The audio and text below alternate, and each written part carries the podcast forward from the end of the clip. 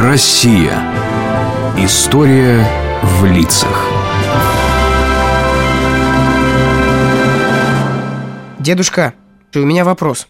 Какой, Леш? Я не очень понимаю, чем вообще отличаются музыканты, ну, те, которые просто вот исполняют, и почему их так любят. Да здорово просто играют. Получается, просто один умеет играть быстро и громко, а другой вот не научился. Так?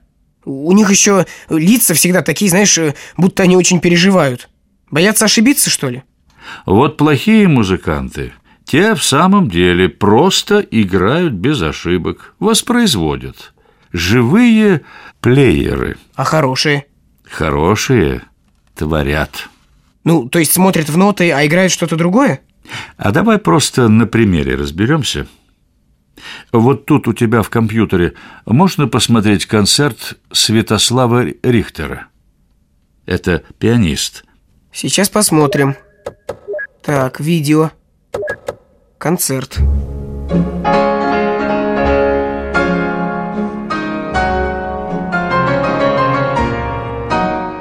Давай расскажу тебе о нем и заодно разберемся, что делает исполнитель.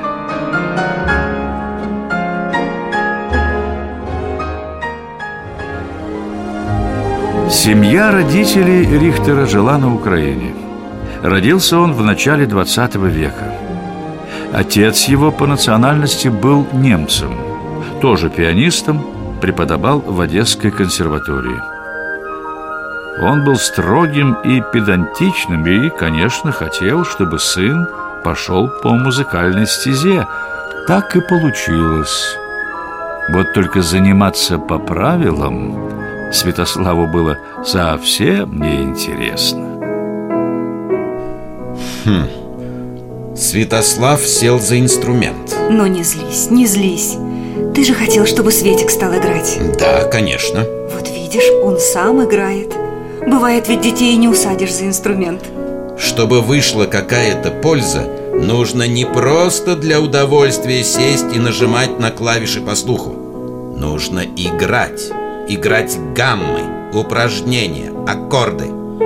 Я что-то не видел ни разу, чтобы наш сын это делал. Давай не будем ему мешать. Мне кажется, он учит Шопена. Верно, да? Да.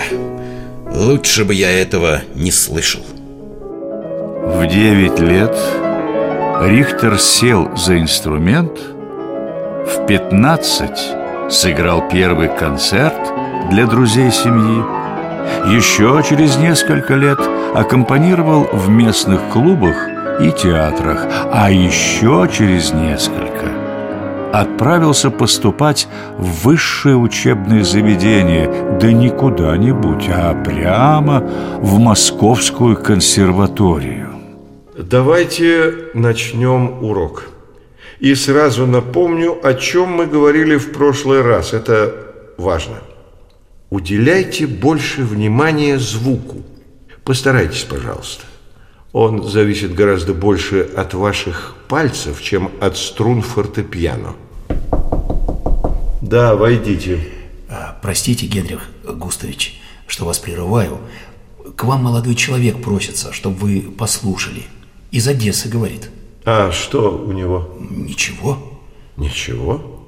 Он окончил музыкальную школу? Нет, он нигде не учился. Да что вы говорите? И пришел поступать в консерваторию? Смельчак. да. Скоро мы так станем кружком самодеятельности. Зовут-то как этого самородка? А представлялся как Святослав. Рихтер фамилия. Ладно. Ребята, пойдемте послушаем.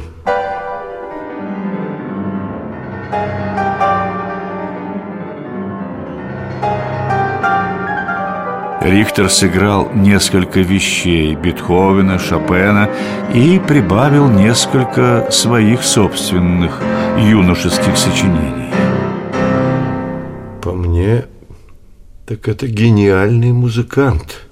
Мы должны его взять. Но, а конкурс, экзамены, а что мы ведомости... Ничего, ничего, ничего. Он все сдаст. Святослава Рихтера зачислили в консерваторию без экзаменов. И в первый же год два раза отчисляли. Одаренный пианист не хотел учить не музыкальные предметы. Не видел в них толку, они ему были неинтересны. Его педагог, тоже известный пианист Генрих Нейгаус, сам уговаривал ученика вернуться. В конце концов Рихтер все-таки окончил Московскую консерваторию. Вот это здорово! Да, учиться не надо, если ты гений от природы. Эх, Лёш, ну неужели же так плохо учиться? Да нет, неплохо. Ну, Просто вот э, почему-то ему не надо было. Но это не значит, что он не прикладывал сил. Музыкант играет порой и по 10 часов в день, Лёша. И Рихтер играл. Ты не думай, что это без труда все получилось. Рихтер начал играть концерты, еще не окончив консерваторию. Быстро он стал известен по всему Советскому Союзу. Он объездил всю страну, исполняя и классику Моцарта, Брамса, Шопена и новые сочинения, которые никто до него не играл, композиторов Шостаковича, Прокофьева и других. Затем он, наконец, отправляется за рубеж и играет в самых разных уголках планеты. Сегодня жителям Польши завидует весь мир. В Варшаве выступает выдающийся советский музыкант, гроссмейстер фортепиано Святослав Рихтер. Единственный в своем роде пианист из Советского Союза Святослав Рихтер едет в тур по Китайской Народной Республике. Эти концерты обещают стать событием музыкальной жизни Китая. Похоже, в этом сезоне большинству пианистов придется отменить свои концерты, потому что в Америку приезжает Святослав Рихтер и соберет всю публику к себе. Убедиться в его гениальности смогут жители Нью-Йорка уже на следующей неделе. Его сольный концерт состоится в Карнеги-Холл. Ужасно. Половина нот фальшива. Часто мог сказать Рихтер про один из таких концертов, которыми восторгалась публика. Он был очень строг к себе. Часто был недоволен своим исполнением. Говорил, что он себе не нравится. Впрочем, к другим людям он относился иначе и совершенно не страдал тем, что сейчас называют звездной болезнью, то есть гордостью и заносчивостью.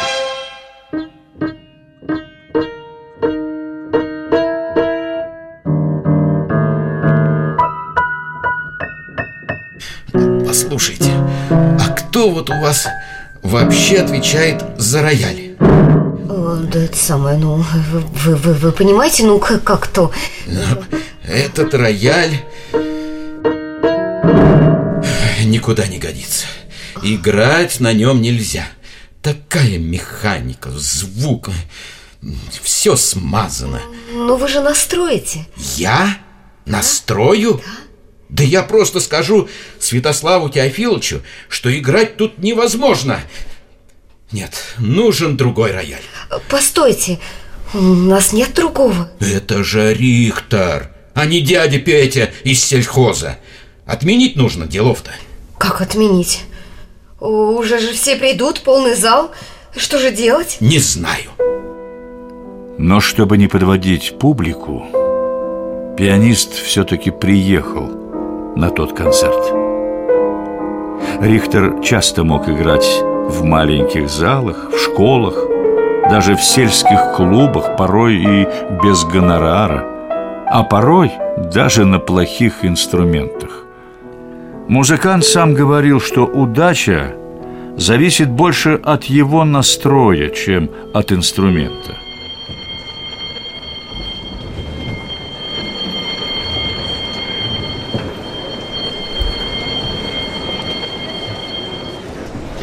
Давно я не был на концертах. Спасибо, что вытащил. Да нет за что. Все-таки Рихтер приехал. Такое пропускать, понимаешь, нельзя. Вот он. Ой, и свет погасили. Только лампочка на сцене, над нотами. Он всегда так играет. чтобы мы ни на что не отвлекались, слушали.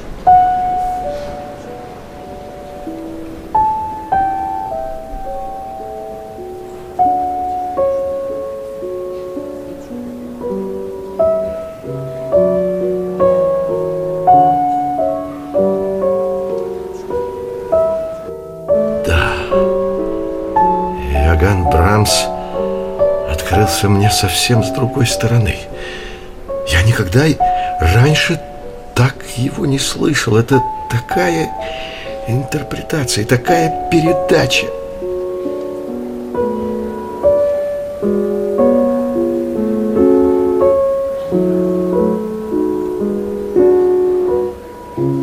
Святослав Рихтер не жалел своего дара для людей.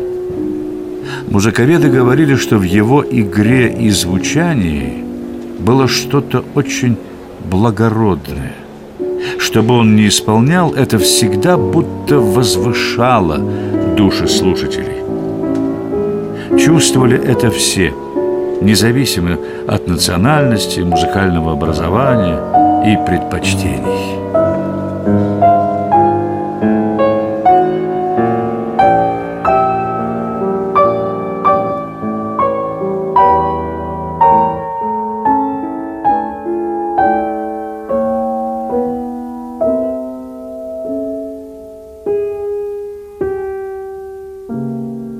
Мне понравилось, как он играет. А что такое интерпретация? Это как раз ответ на вопрос о творчестве исполнителя. Как бы тебе объяснить? Казнить нельзя помиловать. Ты о чем? Казнить нельзя. Помиловать. Ты знаешь эту фразу? Я поменял интонацию, да? Ну да. И смысл поменялся. Вот в музыке тоже есть такая вещь, так и называется интонирование. Исполнитель, передавая разную интонацию музыкальными средствами, насколько хватает его таланта, может по-разному раскрывать произведения композиторов. И хотя на первый взгляд исполнитель не сочиняет нот, у него тоже широкое и увлекательное творчество. Он как бы рассказывает историю, которую сочинил композитор. Но я тебе больше скажу, Леша. Как ты думаешь, кто еще в этом участвует? Девочка, которая листает ноты у пианиста. Подумай получше. Ну, ну, ну кто? Это мы с тобой, Леш, слушатели. Композитор написал, исполнители рассказали, а мы услышали, почувствовали, поняли. И это тоже увлекательное духовное творчество.